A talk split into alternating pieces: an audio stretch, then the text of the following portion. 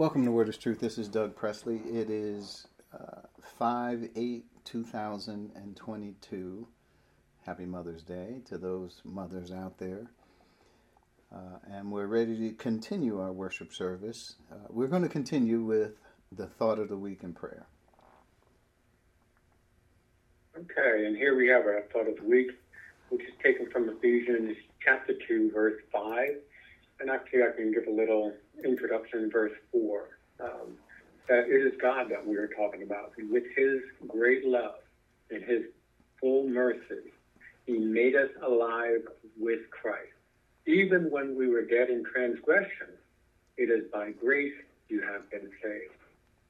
When we are made alive, we should note that it is with Christ. Our salvation is linked to this special calling where we are in Christ and Christ is in us. Of course, we can only realize this calling once we walk through the door of salvation. Our union with Christ is very special in this age. And this information was hidden from other ages past and will establish our unique way of life in this age. God's calling is related to our birth in time. By this I mean that God decided the time of our birth. God is the one who creates life, and it is within his sovereignty to decide in which age to bring us forth. Keep in mind, we are not just randomly here at this unique time in history. Quote, for he chose us in him, that is Christ, before the creation of the world to be holy and blameless in his sight. Unquote taken from Ephesians chapter 1, verse 4. We are not chosen for salvation. We are chosen to be in Christ from eternity past. Chosen means to be selected. If we were chosen, some questions come to mind. Chosen out of what? Were we chosen? We were chosen out of a number. That number is the saved of all time. God knows all who will believe in time. It is not God's choice to make them believe. It is their choice completely. Whoever wishes, let him take the free gift of the water of life. And that comes from Revelation 22, 17, the second half. And that is the thought of the week. I'd like to order a, um, offer a commentary on that thought of the week because it, it mentions that door of salvation as being so critical in realizing that um, and so the question may be in your mind, how do you get through that door of salvation so that life in Christ can be realized? We believe. And believe what? Well, the one, we believe the bad news and the good news, which is the gospel. The bad news is that we are all born condemned, every one of us. No one on earth has any advantage whatsoever over anyone else as far as this condemnation is concerned. The field is level, and yet the harvest is plentiful, and God longs to justify us, working hard, relentless, relentlessly to persuade us. He has provided a gift that cannot be worked for. He has given us His only Son. So we believe by our volition in the Lord, and we will be saved. Whoever believes in Him will not perish ever, and it is whoever so we trust Him with our soul salvation. Um, we are, you know, that that believing is going to be uh, wavering. We are not perfect, and our growth is not going to be uh, consistent. It's going to be wavering as well. But just as we can believe in a moment of time and put our trust in God and be saved, we can also look forward to growth in Him, into Christ, and Him in us in the same journey and that is my uh, commentary on the thought of the week. We'll turn it over to Dave for prayer. Uh, thanks, Dwight. So, anyone have any special prayer requests? Just Evan's family at this point. And I know, obviously, your daughter. So. I'm going to pray for the Byers family and Century. And also, I have a friend. I have a friend who uh, lost a daughter uh, months ago to COVID, and um, she's incredibly she's in a state of grieving right now, and um, um, is, is seeking a path to come back to God, uh, not understanding why her prayers weren't answered. Okay, to start with, please bow your heads. We'll go through the throne of this of prayer. Holy Father, we ask you, Lord, to look over those who are in special need, Father. We ask you, Lord, to look over those who are still in fear, Father. Father, we ask you, Lord, to look over those that the once, Father, financially and also, Father, mentally, Father, that they may know who you are, Father, and they may grow in grace and in the knowledge of the Lord and Savior Jesus Christ. Father, we ask you for these blessings that have bestowed upon us, Father, that you will seek their glory, Father, and you will look upon, Father, those who seek you, Lord. Father, we ask you, Lord, to bless those in bless this ministry, Father, as we continue to grow in faith and in our knowledge of our Lord and Savior, Jesus Christ. For his blessing we ask you, Father, in his name. Amen. Amen and amen again. We thank you, both Dwight and Dave. and we're ready to continue where we left off last week in uh, John chapter 17. You have notes. John 17 reads, Sanctify them by the truth. Your word is truth. There are verses that say so much in with so few words. Our verse is certainly among them. In nine words, we have God's view of what it is to live the Christian way of life. So many are trying to define the way we should live while in this world. And this verse gives us the bottom line. This is not the only verse to consider. There are many others for sure. We, that is, Word is Truth, Christian Church, have been a church now for 21 years. And this verse gave us our marching orders from the start. We continue to cherish the thoughts this verse inspires to this day. And I say that, and just to note, we have been a church for 21 years as of May 13th. Uh, so this is our anniversary month. We are grown up as a church at this point.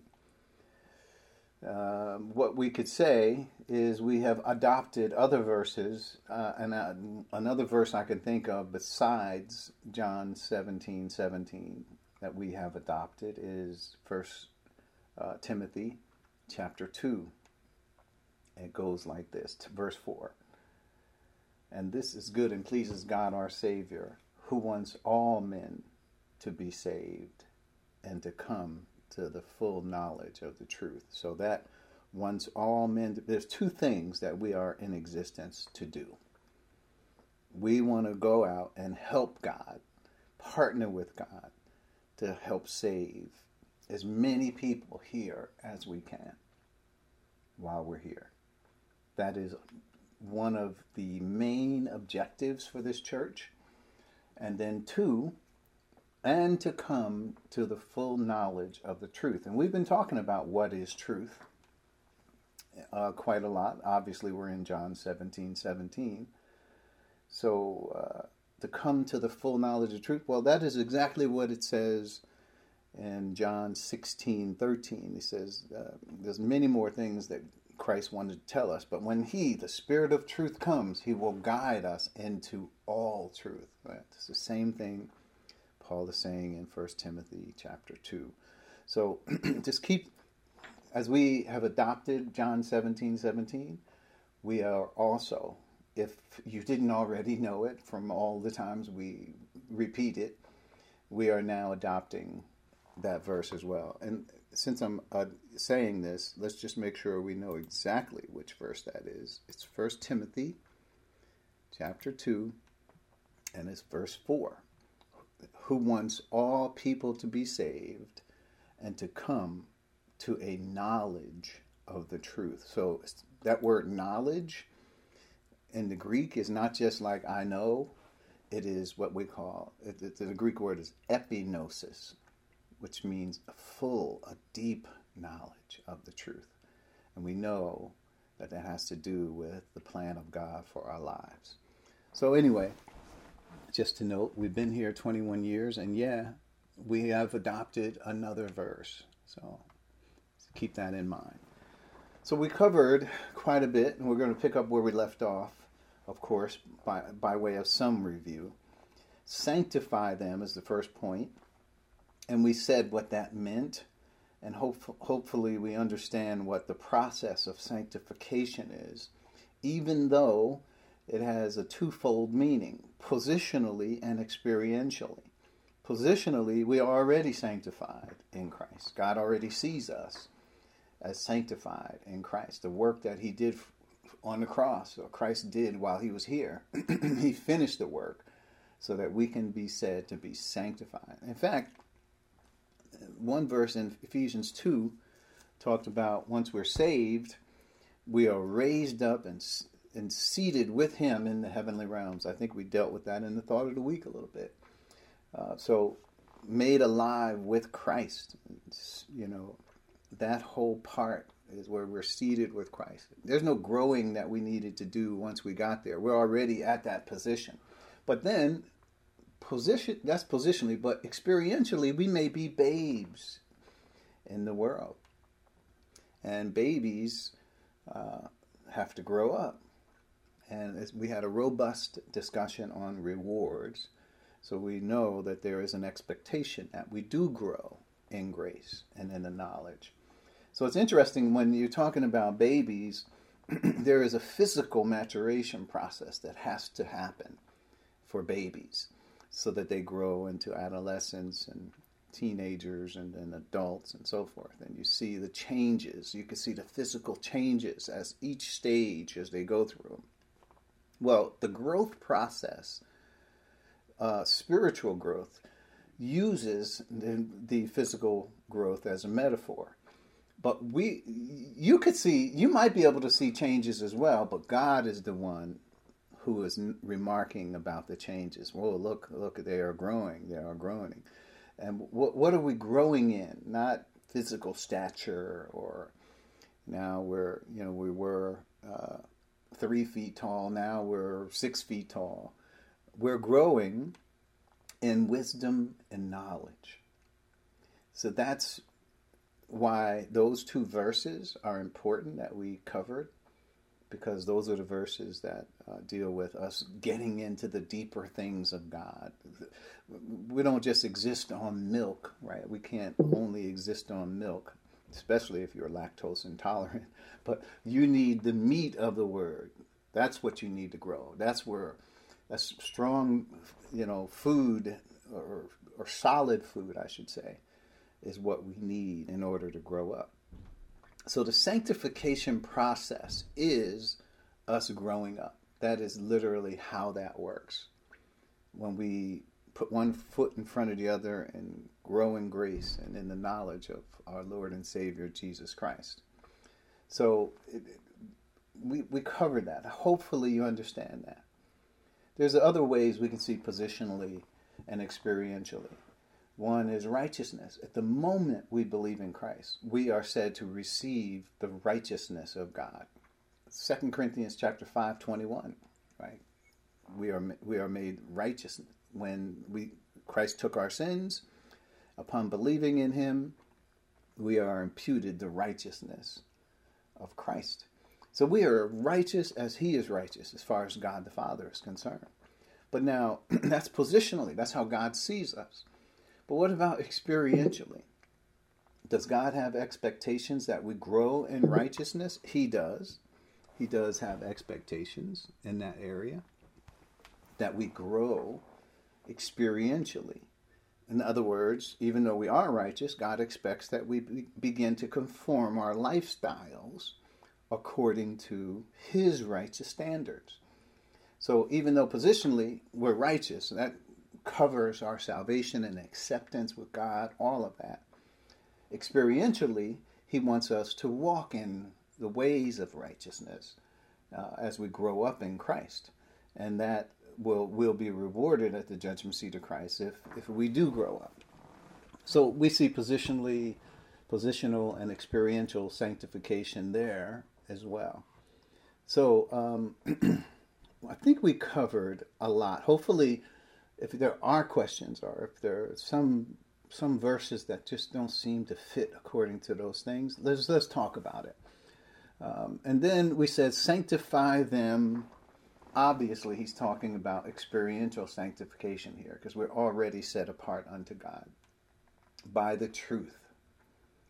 Okay, so he's not saying by the work of Christ on our behalf because we are already sanctified. I read you scriptures last week that showed that that is our status. Sanctify them by the truth. And the truth means um, God's reality. And we gave the definitions, and this is where I think we ended, where we were down here at point F. But uh, just read a couple of these points just to remind us of where we were. I'll start at C. My definition truth is the reality of God as revealed in the Word of God that is the 66 books, which, which is revealed through successive dispensations and is drastically different from man's view of truth. And if we think about the Mosaic Law, it wasn't out in the garden and for people who lived before Mount Sinai. God may have given some parts of it here and there, but uh, he didn't give the Mosaic Law. And it wasn't a covenant for Israel, even up to that point in time. So when we think about uh, successive dispensations, that's how God does reveal. And then that's Mosaic Law came along, and then we have the New Testament, the revelation to the church. All of that now is written for us so we could see God's truth uh, being revealed. We even call it the revelation of God. Uh, but the truth that we have, and we're going to go to point D what is truth? And I say, I must give the textual answer. Your word is truth. And this is what the text tells us. So we don't go too far from that. We're not going to say truth is something other than what Jesus has said it is here. So the Word of God is the focus of truth. And we, we're not going to say we're going to be set apart for God's special purposes by means of the Mosaic Law, which is also truth, but it's not the truth for the church. I think we covered some of that. so, point E, we are to be consecrated or set apart, dedicated, set apart unto the Father according to or by the truth as revealed in the Word. And that truth, point F, is defined and limited by Jesus as he established the church and its foundation. And we covered that in John 16, 12 through 15, where Jesus, in the same discourse, tells us what truth is. He says, he says uh, the truth here is related to when the Spirit comes he talked about the whole discourse from 14 all the way through 17. The same theme about how when the, the spiritual dynamics, the conditions that will exist when the Spirit comes, when the Comforter comes, when the Spirit of truth comes. There were different names given to him. And um, Jesus created an expectation in our hearts, for sure. I don't understand why uh, the Christian world at large does not see Pentecost as the greatest revelation of truth that has ever been seen. As we've learned from the Apostle Paul, it was hidden from ages and previous generations. And but now it is revealed. So this truth obviously is not the Old Testament. It is not the Mosaic law because it has been hidden from them. They didn't know it, just like people in the, who had the Mosaic Law. Prior to that, there were people who didn't have the Mosaic Law, and they didn't even know what uh, the direction of God was going to be through Abraham, Isaac, and Jacob. So God's truth is revealed progressively. And now it wasn't called a mystery as such as ours is, but mystery is only a metaphor to let us know that it was not revealed, it was hid in God. So it's, it's defined, by how the Spirit comes and delivers this information. So that's what we're set apart to. That's what our life should be focused on. That's what we are heralds of. We're not going to go out and, and preach the Mosaic Law to the world. We're to go out and teach the gospel and then lead. What is the way of life for us? It is that we may come to the full knowledge of this truth, of what God has revealed in our age. So we covered that, quite a lot of that. So we're going to go to, I think, point G in our notes. There was already, and we may have covered some of this in the introduction too, but it doesn't hurt to talk about it. There was already the revelation of God in the world through the law and the prophets. But this revelation is not for the church. And I just gave an overview of that thought. 1 Corinthians 2 9 covers this in such great fashion here. I, I just want to quote it. 2 9 says, However, as it is written, um, no, what no eye has seen, what no ear has heard, and what no human mind has conceived, the things God has prepared for those who love Him. These things, these are the things God has revealed to us by His Spirit. This is interesting because Jesus said, I have much more to tell you, more than you can now bear.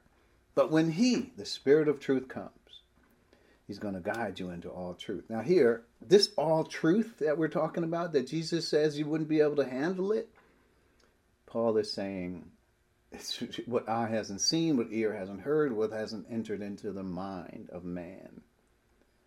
And those who love him are obviously those who are mature because we don't develop a dedication and a commitment to the Father's plan until we get to the place where we know it and we come to love it. Right? That's and even it even says this earlier, where he says, um, um, verse six: We do, however, speak a message of wisdom among the mature, but not the wisdom of this age or the rulers of this age who are coming to nothing. No, we declare God's wisdom a mystery. In other words, it's been hidden, right? It's been hidden, and that God destined for our glory before time began. So if it's been hidden, it certainly can't be the Mosaic law, right? It's something other than that. It's something else, right? It's not going to be that. It's going to be something other. So we should expect that God has something brand new for us. Not only are we brand new, if, we, if anyone is in Christ, he's a new creation. What we think, the wisdom that we have, is brand new. No eye has seen it, no ear, uh, nothing. But our our destiny is also brand new. No one ever saw the destiny. We're heirs of God and co-heirs with Christ. Remember all that we talked about earlier. So those are three things that are unique about us. We're new what we think is new. Our destiny is new. Never existed before, but it is now. So, so that's point G. And then Ephesians 3 2, right? This is another verse to talk about the uniqueness of this age. Ephesians 3 2. Surely you have heard about the administration of God's grace that was given to me for you. This is where people don't believe in dispensations. And this is the word, administration is the word oikonomia in Greek, which is the word we tr- translate dispensation or administration. It means how God is ruling over his household. So he, he rules over a certain way when the focus is Israel. When the focus is the church, he rules over his household in another way, right? So we're in a different a, a dispensation that Paul is saying was given, uh, and, and it's given to us. And what is it? That is, verse 3, the mystery made known to me by revelation. So the mystery is a metaphor that Paul says that re- it relates to a hidden dispensation. It was given to Paul for us. It is related to a mystery uh, made known to me by revelation, as I've already written briefly. In reading this, then, you will be able to understand my insight into the mystery of Christ, which was not made known to people in other generations, as it has now been revealed by the Spirit to God's holy apostles and prophets. So, this mystery information is unique, right? Whatever our way of life is, it is not found in the way of life in the Old Testament because it was hidden, right? The, the age was hidden.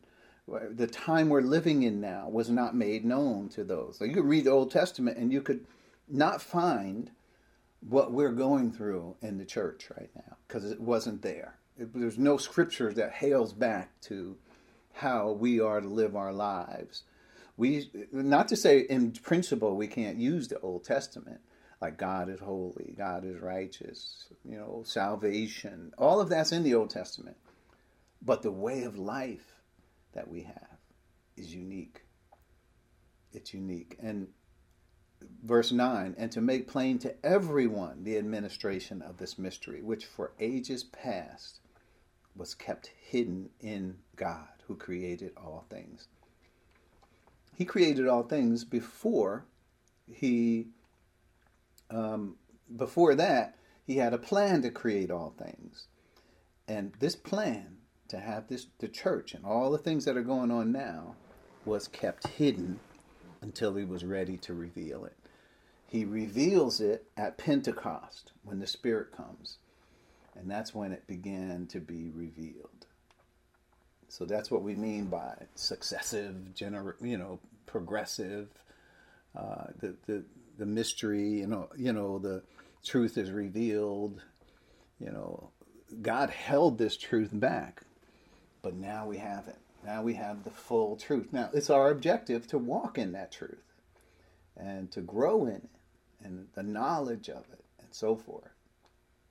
So that's point G. Point H, let's keep going we got some more to cover. To note, more more about the Mosaic Law. The Mosaic Law is truth. Now we're not saying it's not truth. It is truth because it's the revelation of God, but it is not the hidden truth of which Jesus is praying that we be sanctified. So, so in other words, are we to be sanctified according to the truth of the Mosaic Law? No, not at all that would not be uh, consistent with what Jesus is praying to the Father for about us. We're to be sanctified according to the truth that is going to be revealed by the Holy Spirit and obviously introduced by what Jesus has already told us in this discourse. That's what the discourse is about. Jesus says, I'm going away. And they get upset about the fact that Jesus is going away. What do you mean you're going to go away? I'll die with you, Peter says. Jesus says, Hold on, Peter. You, you're not going to die. We need you here on the ground. Right? you will later, but now we need you on the ground. But so they're all upset about Christ dying, but Christ tells them, I'm going to prepare a place for you. Don't worry. I'm going to come and, and to get you and to receive you. And that where I am, there you will be also don't don't worry, right? So then he he branches off and tells them, "You know the Father. He's been with me all this time. He's been the one telling me all. This is the plan I'm revealing, etc. Don't you know the Father is in me?" Right? So all of that, he starts talking about the dynamics of when the Spirit comes. This, he's going to be with you forever. All of this he broke down for us to help us understand the reality of this new age we're in and the new truth that is now about us. So uh, it's not the same truth, right? The Mosaic Law. And, and I know I love the, the people of God, but a lot of churches are not teaching that um, truth that the Holy Spirit has, has taught us in the New Testament. They are teaching what the Old Testament says about how to conduct our lives. But that is not, when we're talking about what we're sanctified, we're set apart for God's special purposes. According to what? the Mosaic Law? No, according to this new truth that Jesus introduced and that we see in the New Testament. That's important that we understand that. So, this point, point H, is key, obviously, if you're trying to understand what are we doing here? Why, why are we, okay, we're saved, so why didn't God just take us to heaven now? Why, why don't we just leave and go to heaven? Because God has a plan for us to, in this world. And what is his plan, right? Gives us, he gives us time to come to understand that and to uh, exercise our spiritual gifts and to, you know, to, to decide whether or not we want to do uh, or, you know, or fulfill his plan for our lives. And I could say it's optional because some people will do it and will be rewarded, and some people will not. And the fact that you are all here right now says you've already made your decision. You are saying that you want to know what God's will is. You want to know what His plan is for your life. You, could be others somewhere else. You could be other places and and have another mindset. All and be a believer. And I'm saying you could have another mindset, but you're saying you want to know what God's plan is for you. What does He want you to think? What does He want you to do? And all of that is important. So, point I. Point I is 1 Corinthians 2 7. It's a verse that I think, um, and I kind of already quoted it, so I don't want to make a drum roll about this verse, but it is huge. It really is. This verse is huge. 2 7 says, well, we've got to read 2 6 with it. We do, we do, however, speak a message of wisdom among the mature, but not the wisdom of this age or the rulers of this age who are coming to nothing. So the wisdom of this age would be Greek philosophy. Right? So in the ancient world where Paul, the first century where Paul was living, the the Greeks were thought to be very wise. Greek wisdom. It ruled uh, the world. But then there was two things that Paul is thinking of here when he thinks of superior wisdom. He's thinking the Greek culture. We call the uh, the spread of Greek culture Hellenism in the ancient world, and people uh, gravitated to that. Cultures were affected by what we call Hellenism, the spread of this Greek philosophy and culture. And, uh, and then there was another wisdom, obviously, where Paul says, uh, and not the rulers of this age. the rulers of this age are the Jewish rulers, right? And they were not influenced by Greek culture, maybe a little bit, but but they were certainly influenced by the Mosaic Law and the previous revelation of God. So, but not the wisdom of this age or of the rulers of this age. So he's talking about both categories of wisdom right there. He says, who are coming to nothing. No, and well, just to be sure, verse 8 none of the rulers of this age understood it. If they had, they would not have crucified the Lord of glory. So you know he's talking about the Jewish leadership there, the caretakers of the Mosaic law But verse 7 is my verse here. No, it's not those things. We declare God's wisdom a mystery, that which has been hidden.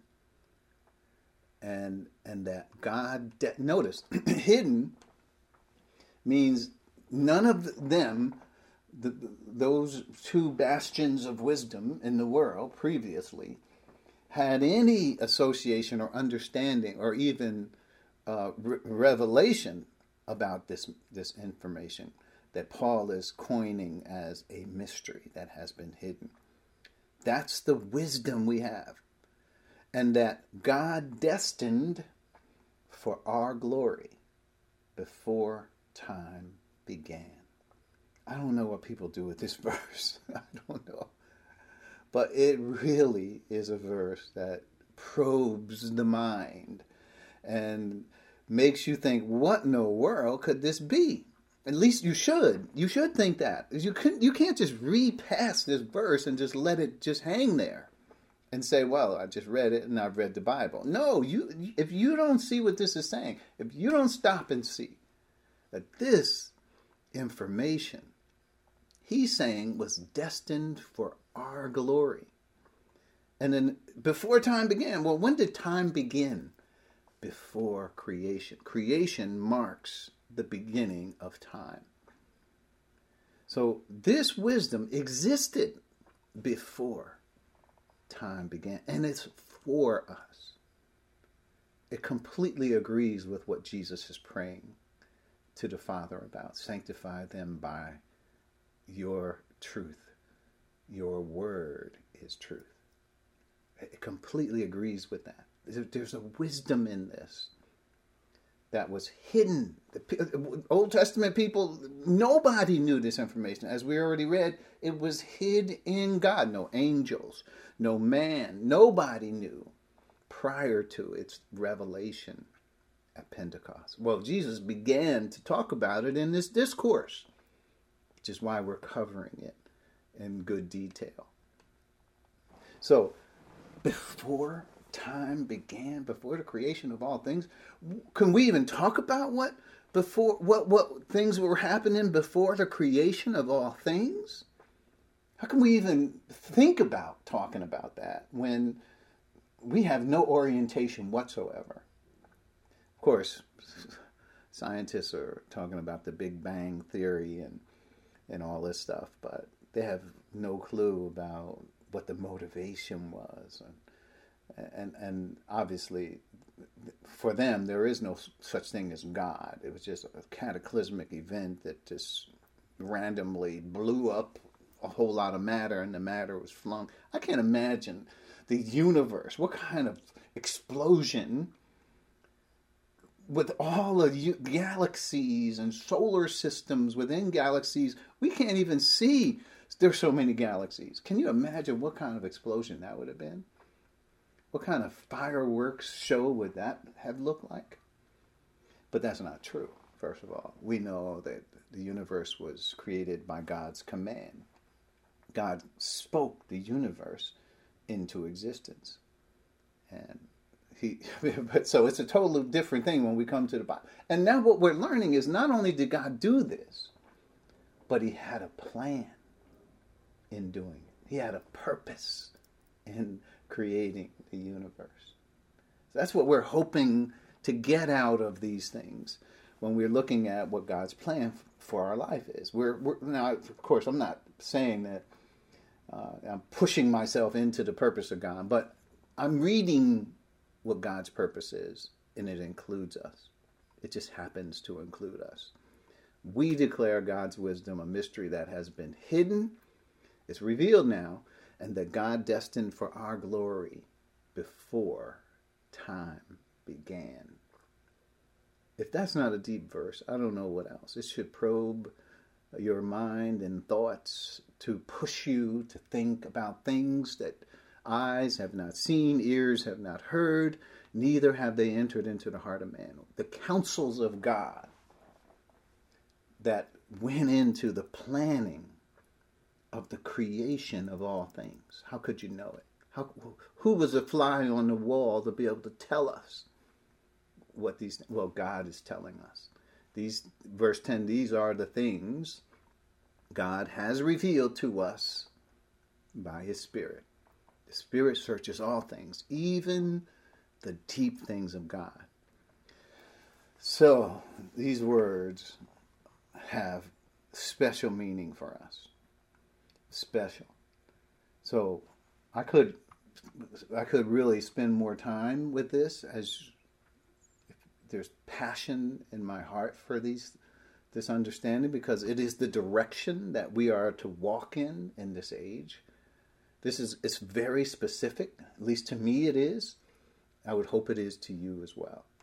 Let's continue in our notes.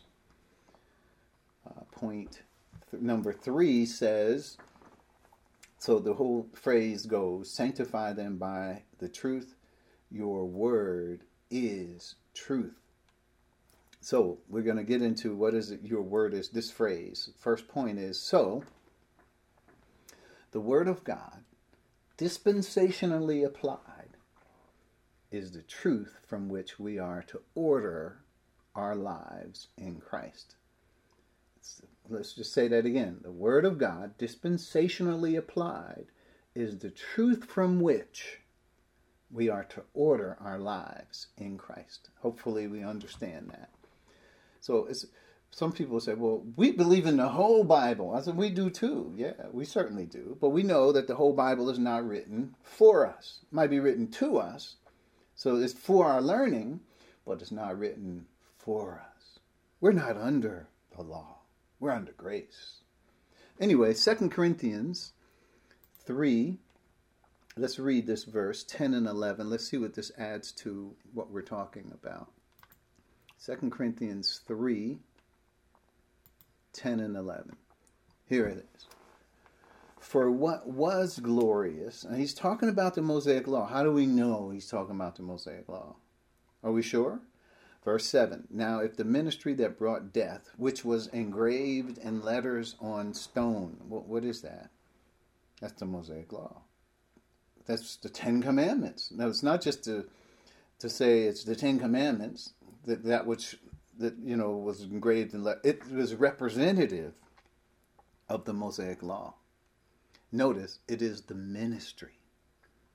That is the dispensation. This is where God is helping us to understand what, what He is doing. It brought death. How did the law bring us death? Because it shows people that they are dead. It shows people that they don't measure up to God and His standards.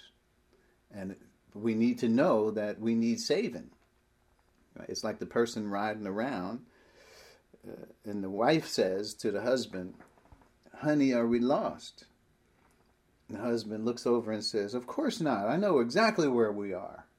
this, this may happen in the reverse too, so just so you know. But it is Mother's Day, so I got to put it in this way today. So the, the wife says, Honey, are you sure we're not lost? And the husband says, Oh, of course not. Of course I know where I'm going. So they ride around a little more, and it looks familiar, like we've been over this area before. Seems she's looking around, and finally the husband says, yeah, I think we're lost. But you know, at first, he needed to know that he was lost before he would pull into a gas station. I don't think people do that nowadays. We got GPSs. But back in the day, we would pull into a gas station and of course we would go out uh, where are we you know i'm looking for such and such a road you know that was how we did it before gps so so you got to know you're lost before you seek to be saved or seek a solution. Well, the law is what God used to help us understand that we need a Savior, that we're lost, that we're condemned. So, what is it called? He's in verse seven. It's now the ministry that brought death. Right. That's that's what he's saying it does, but it only does that so we can come to the realization that we need salvation. Or verse 9 if the ministry that brought condemnation was glorious. Uh, now, the ministry, the Mosaic Law didn't bring condemnation, but it showed us that we were condemned already. We were condemned in Adam, but it brought that to our attention. It was glorious. It was glorious how much more glorious is the ministry that brings righteousness? So that's the context of what we're just talking about here in these verses.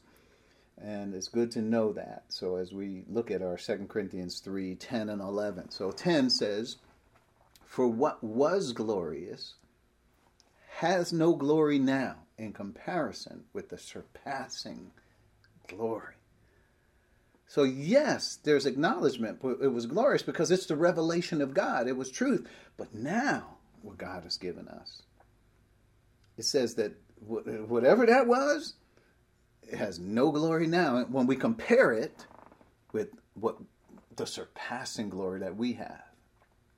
And verse 11, if what was transitory or temporary, that was the Mosaic law, it was only put in place for a time, right? Came with glory. It did. how much greater is the glory that which of, of that which lasts. So we're talking about something that is permanent as opposed to something that was trying to get us somewhere, something to, to, to, where God had to help people along to understand, and it was related to salvation. Right? It wasn't. So, what are we to order our lives to? Just that? Well, we are to understand salvation as well, but God has a greater purpose for us here. For for the wisdom that was destined for our glory before time began. Let's keep going. Point B. Not only is this word wisdom for us, but it is also what we are to teach. That goes back to 1 Corinthians chapter 2. 1 Corinthians chapter 2. This wisdom is not just something that uh, that's out there. so we already saw verse 7, it's wisdom destined for our glory before time began. But verse 13, this is what we speak, Paul says. It's not hidden from us. It's, even though it's wisdom destined for our glory before time began, it's what eye has not seen, ear has not heard. It's the deep things of God. Not only is all that, it is what we teach, Paul says. It's what we speak, not in words taught us by human wisdom. Well, that would be those two bastions of wisdom the, the, rulers of this age, the Jews, right, the Mosaic Law, that's what they had, and then the Greeks, as we talked about but in words taught us by the Spirit, explaining spiritual realities with Spirit taught words. So now this is what we ought to be involved in learning and, and, and growing in. And the wisdom, all of that is for us now. It's not, well, when we get to heaven, we'll have all this. No, we have all this now by means of the Spirit. When did the Spirit come? Pentecost. Right? That's when it came. He came, we should say. And all of that is documented for us in the Word. Point C God revealed Himself through the word of truth right? So this is 2 timothy 2.15 we need to read let's just look at it. 2 timothy 2.15 these are verses you probably know but do you know them in the context we're speaking of them? So, verse 15 do your best to present yourself to God as one approved, a worker who does not need to be ashamed and who correctly handles, notice, the word of truth.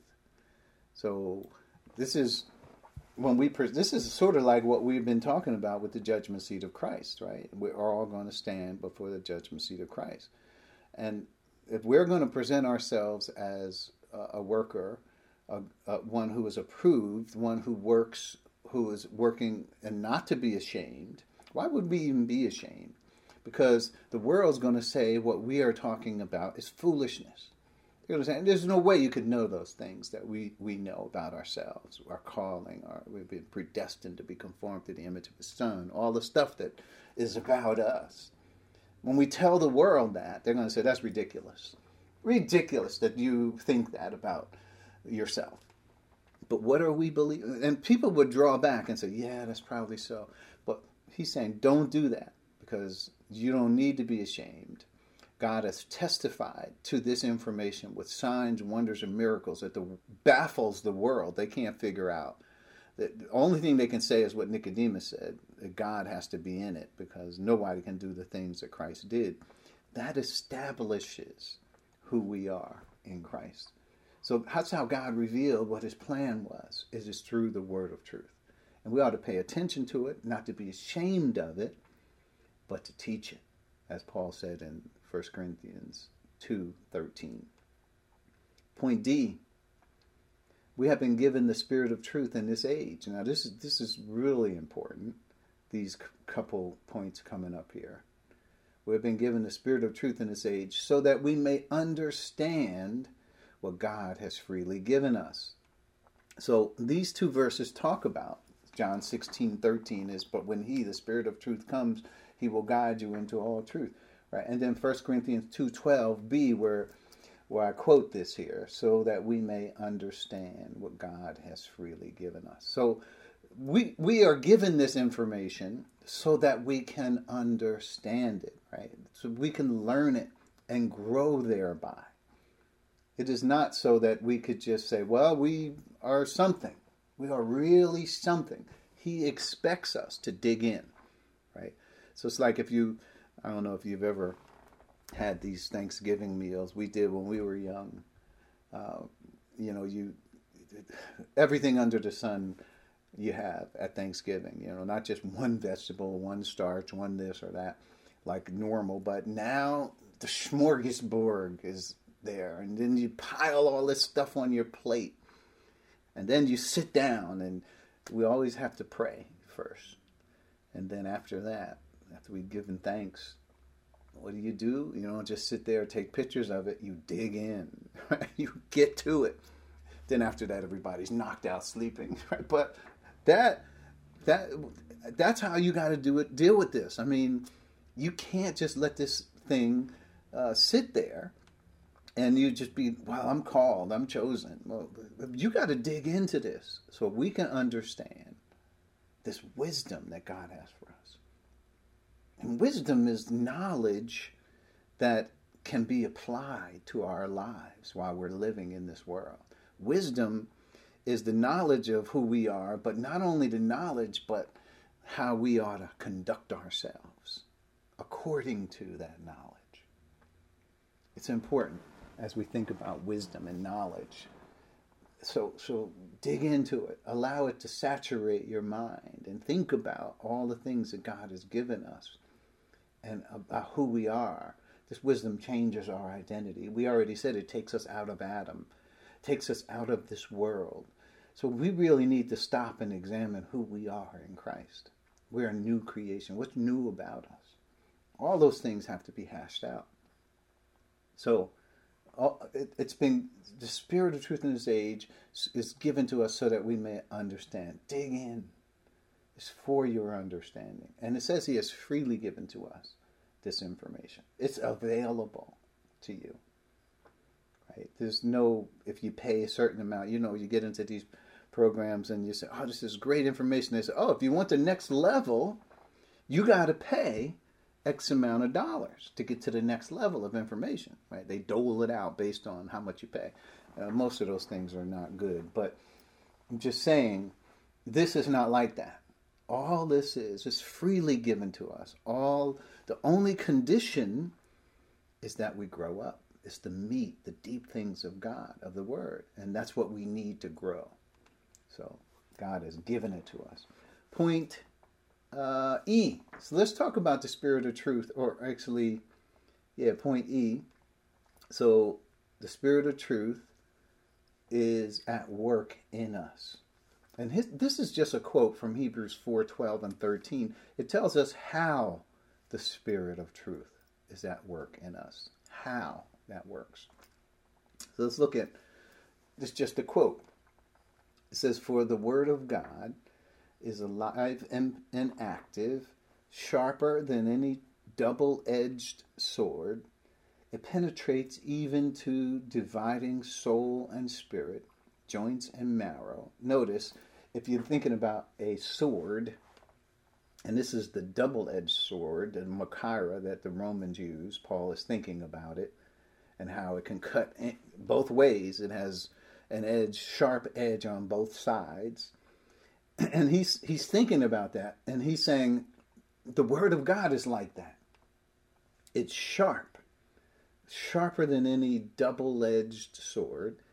And and he talks about Uh, penetrates even to the dividing of the soul and spirit joints and marrow and watch this last part it judges the thoughts and attitudes of the heart Excuse me, hold on. Nothing in all creation is hidden from God's sight. Everything is uncovered and laid bare before the eyes of him to whom we must give an account, give account. That's Hebrews 4, 12 and 13. I don't know why I'm losing my voice, but I can tell you that verse says it all as well of how the Holy Spirit takes the words that are on that page and penetrates even between the soul and the spirit, the joints and the marrow. It's got to be a sharp sword for that. It, it judges the thoughts and attitudes of the heart. God doesn't just look on the outward man, He can look at the heart. Nothing in all creation is hidden from God's sight. He sees everything, He saw everything before. He planned everything before time began. Everything is uncovered and laid bare before the eyes of Him whom we must give an account. That's how the Holy, that's how pensive or penetrative the Holy Spirit is, not pensive. Point F. We should make some practical practical applications from this classic verse. and here's 10, 10 points we should apply, I would say. First, we, that is, those of us who are in this dispensation, are consecrated and set apart unto God, unto the Father's eternal purpose. So when we think about that, that's how we are to order our lives, how we are to live our lives. We think about uh, we're sanctified, set apart for God's eternal purpose. What's his eternal purpose? That he might bring many sons into glory. That we are those sons, the church, his body, the fullness of him who fills everything in every way. That's Ephesians 1:23. Point number 2. We are set apart by and this is a quote, the mystery made known to me by revelation. That's what Paul is saying. He's he's coining this whole thing about how the ancient Greek fraternities had secrets. Nobody could know what those secrets were unless they were initiated into the fraternity. And once you were initiated in the fraternity, then you would be privy to all of the uh, special knowledge, supposedly, that they had. So Paul used that for what God, this is a metaphor for what God has done in his eternal purpose, how he hid this information within himself, but then at a particular time he reveals it. Paul calls it a mystery. Point number three the Mosaic Law is the revelation of God. It is truth. But we can say that. We're, not denying that. We're not saying it is less than truth. However, it was not truth destined for our glory before time began. That's 1 Corinthians 2 7. We already saw the, the truth that we have is a mystery hidden from ages and past generations. Right? it, it is for us, it's for our glory. Point four the revelation of God is now complete with the addition to God's hidden agenda to bring many sons into glory. So now when we look at the Word of God, this is 1 Corinthians 13. I want to read that just so we uh, have Paul's thought on that. 1 Corinthians 13, 9, and 10. It says, For we know in part, and we prophesy in part. This is communication gifts that he was talking about earlier. But when the completeness comes, right, what is in part disappears. So notice when God fully gives us his revelation. Well, you can even see this as even if you think about his revelation, right, to the world, to, to everybody. He gave it in part. But really he's talking about the temporary spiritual gifts were given to augment uh, God's word until uh, the church could, you know, reach a more mature status quo. The church in its infancy needed the temporary spiritual gifts in order to, to for, for them to understand God's will, which was not in writing. It was given gradually throughout the church age. It is not something that God at Pentecost, everybody just automatically knew this information God began to teach it. And during that time, he had to give temporary spiritual gifts. So, so what was in, once God gives the completeness, the complete, then that which is in part is done away. And I always say, what you hold in your hand, that Bible, is God's complete testimony to mankind, com- including what his hidden agenda was in this mystery. It includes the complete testimony that he has to man. And we can say that uh, in this age. That's point number four. Point five the church is not an extension or replacement of or, or spiritual Israel. Or, you know, I, I know people people think that all we're supposed to do is what Israel did. We're supposed to do the same thing they did, except we're the church now. We're going to call ourselves the church, and God has relaxed His standards a bit. We can eat pork, and we don't have to worship and do all those things the Mosaic Law says. We can pick and choose what we want. No, that's not the case. The Mosaic Law cannot save or define our way of life in the church. Nobody was ever saved by the Mosaic Law, first of all, as we know. Salvation is by grace through faith in Christ. It was never by keeping the law. The law only told us that we needed salvation in the first place. So we cannot define our way of life from the law, right? We're not under the law as believers in this age. God, God has instruction, special instruction for the church. In fact, it says there was wisdom destined for, I'm quoting this verse again, destined for our glory before time began. When I finish with this today, you're going to be able to quote this verse by heart. Okay, then there was um, six, point number six.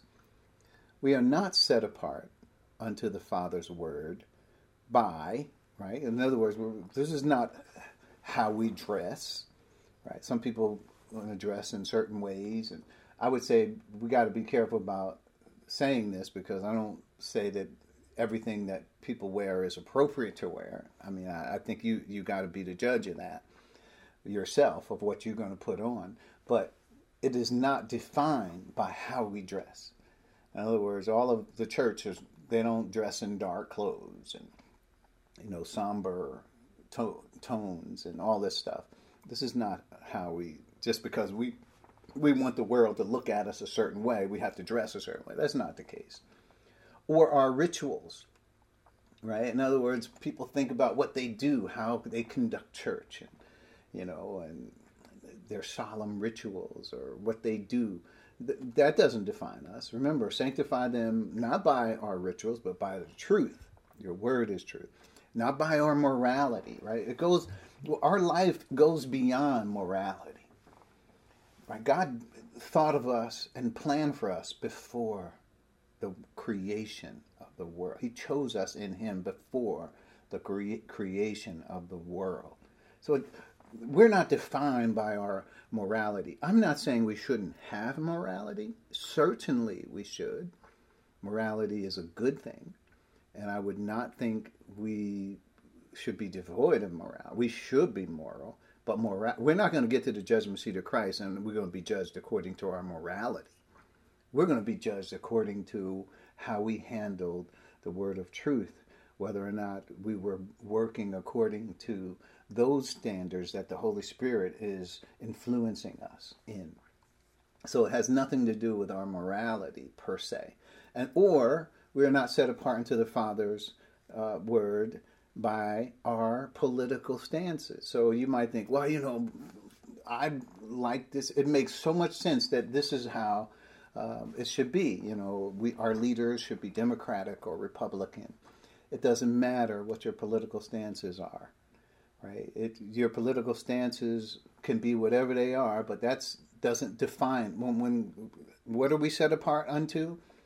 We're not set apart because of our political positions that we hold.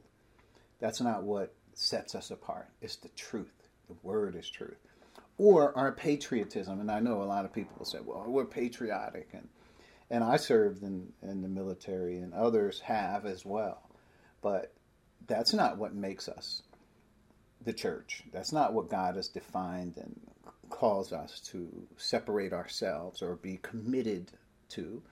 He's telling us to be committed to the word of truth, right? That's what we've been talking about or our denominational affiliation. Some people think, well, it's the church I go to. As long as I'm in this particular church, then that's that's the thing for me. That's how I should people in the world should see me. People in the world should should see you, and I'll just say a point point number seven. We are set apart unto the Father's eternal purpose by the very revelation that defines our calling, our identity, and our thinking and destiny. And that's what we saw. It's eye has not seen, ear has not heard, neither has it entered into the heart of man. None of those things I mentioned are what man has not seen. All those things are what man has seen, what has entered into the heart of man. What God has called us to is to step away from all of that stuff and to be thinking this this new information that has never been revealed. So that's 1 Corinthians 2 9. And then 8, just as Israel was recognized by the Mosaic Law, right? If you think an Israelite, if you don't think about the law, I don't know what what you're thinking about. If you're thinking somebody in Israel and you're not thinking about the law, because that defined them. It said who they were, said what they were to be thinking, it said what they ought to be doing, everything. In fact, they were to have this law in front of them all the time. They were to write it down all over the house. They had the priests have phylacteries. These were things that were just on that they wore on their head that had the word of God on it. And, just so that they could always have the word of God before them. Let's talk about the Mosaic law. They were defined by the Mosaic law. They were recognized that this is what they stand for.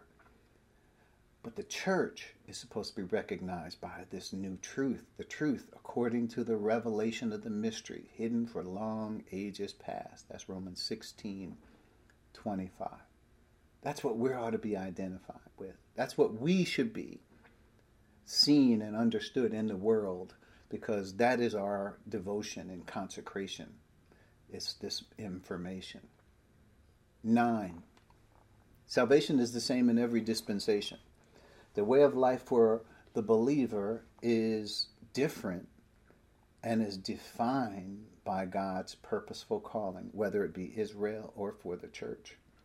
So salvation, as I said, is the same. It was the same for Adam and a woman when they sinned in the garden and were lost. They had the same object of salvation, the same way of salvation that we have as to the last person born in the millennium. Every dispensation is the same. Salvation never changes. But God's way of life for us does. Yeah, the salvation in Israel was the same as ours, by grace through faith in Christ as even before he was revealed, it was the Christ to come. But it was dependent on that one. And it's the same thing for us, except we just know who he is now. But we're still looking at that one. It's the same in every dispensation. But the way of life for the believer is different and defined by God's purposeful, purposeful calling. He called Israel to be Israel, He called the church to be the body of Christ. And lastly, 10 of ourselves, we cannot determine what truth is apart from the spirit of truth. So, this last one is important, right? You can't determine what truth is. Now, I know that sounds like, wow, uh, a limitation, but it's not because God has freely given us these things by means of the Spirit. So, but it says that in 1 Corinthians 2.14, the natural man, the person without the Spirit, cannot um, determine what the things of, of the Spirit are because he says they are foolishness to him and he cannot know them. Uh, neither can he know them, right? So I might read that. I'm, I'm kind of messing that up here. 1 Corinthians 2.14, the person without the Spirit does not accept the things that come from the Spirit of God because he considers them, but, but considers them foolishness and cannot understand them because they are discerned only through the Spirit. It's the only way, this only source where you can get this information. So we're going to have to stop at this point. Not only is time getting away from us, but I just want to again wish all the mothers out there happy Mother's Day. It is Mother's Day. But we have this information, hopefully, uh, which is an important uh, milestone, not only for us to talk about it, but for the church as well, which is the, very verse that we were built upon. So we will, we will close. We'll continue this thought next week. Let's bow our heads. Thank you, Father, again for your grace, your sovereignty over us that has not only put us in the position where you chose us before time began, but also gives us options in life.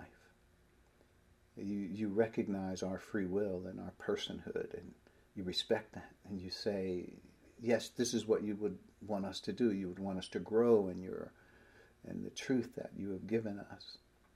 We thank you for this privilege.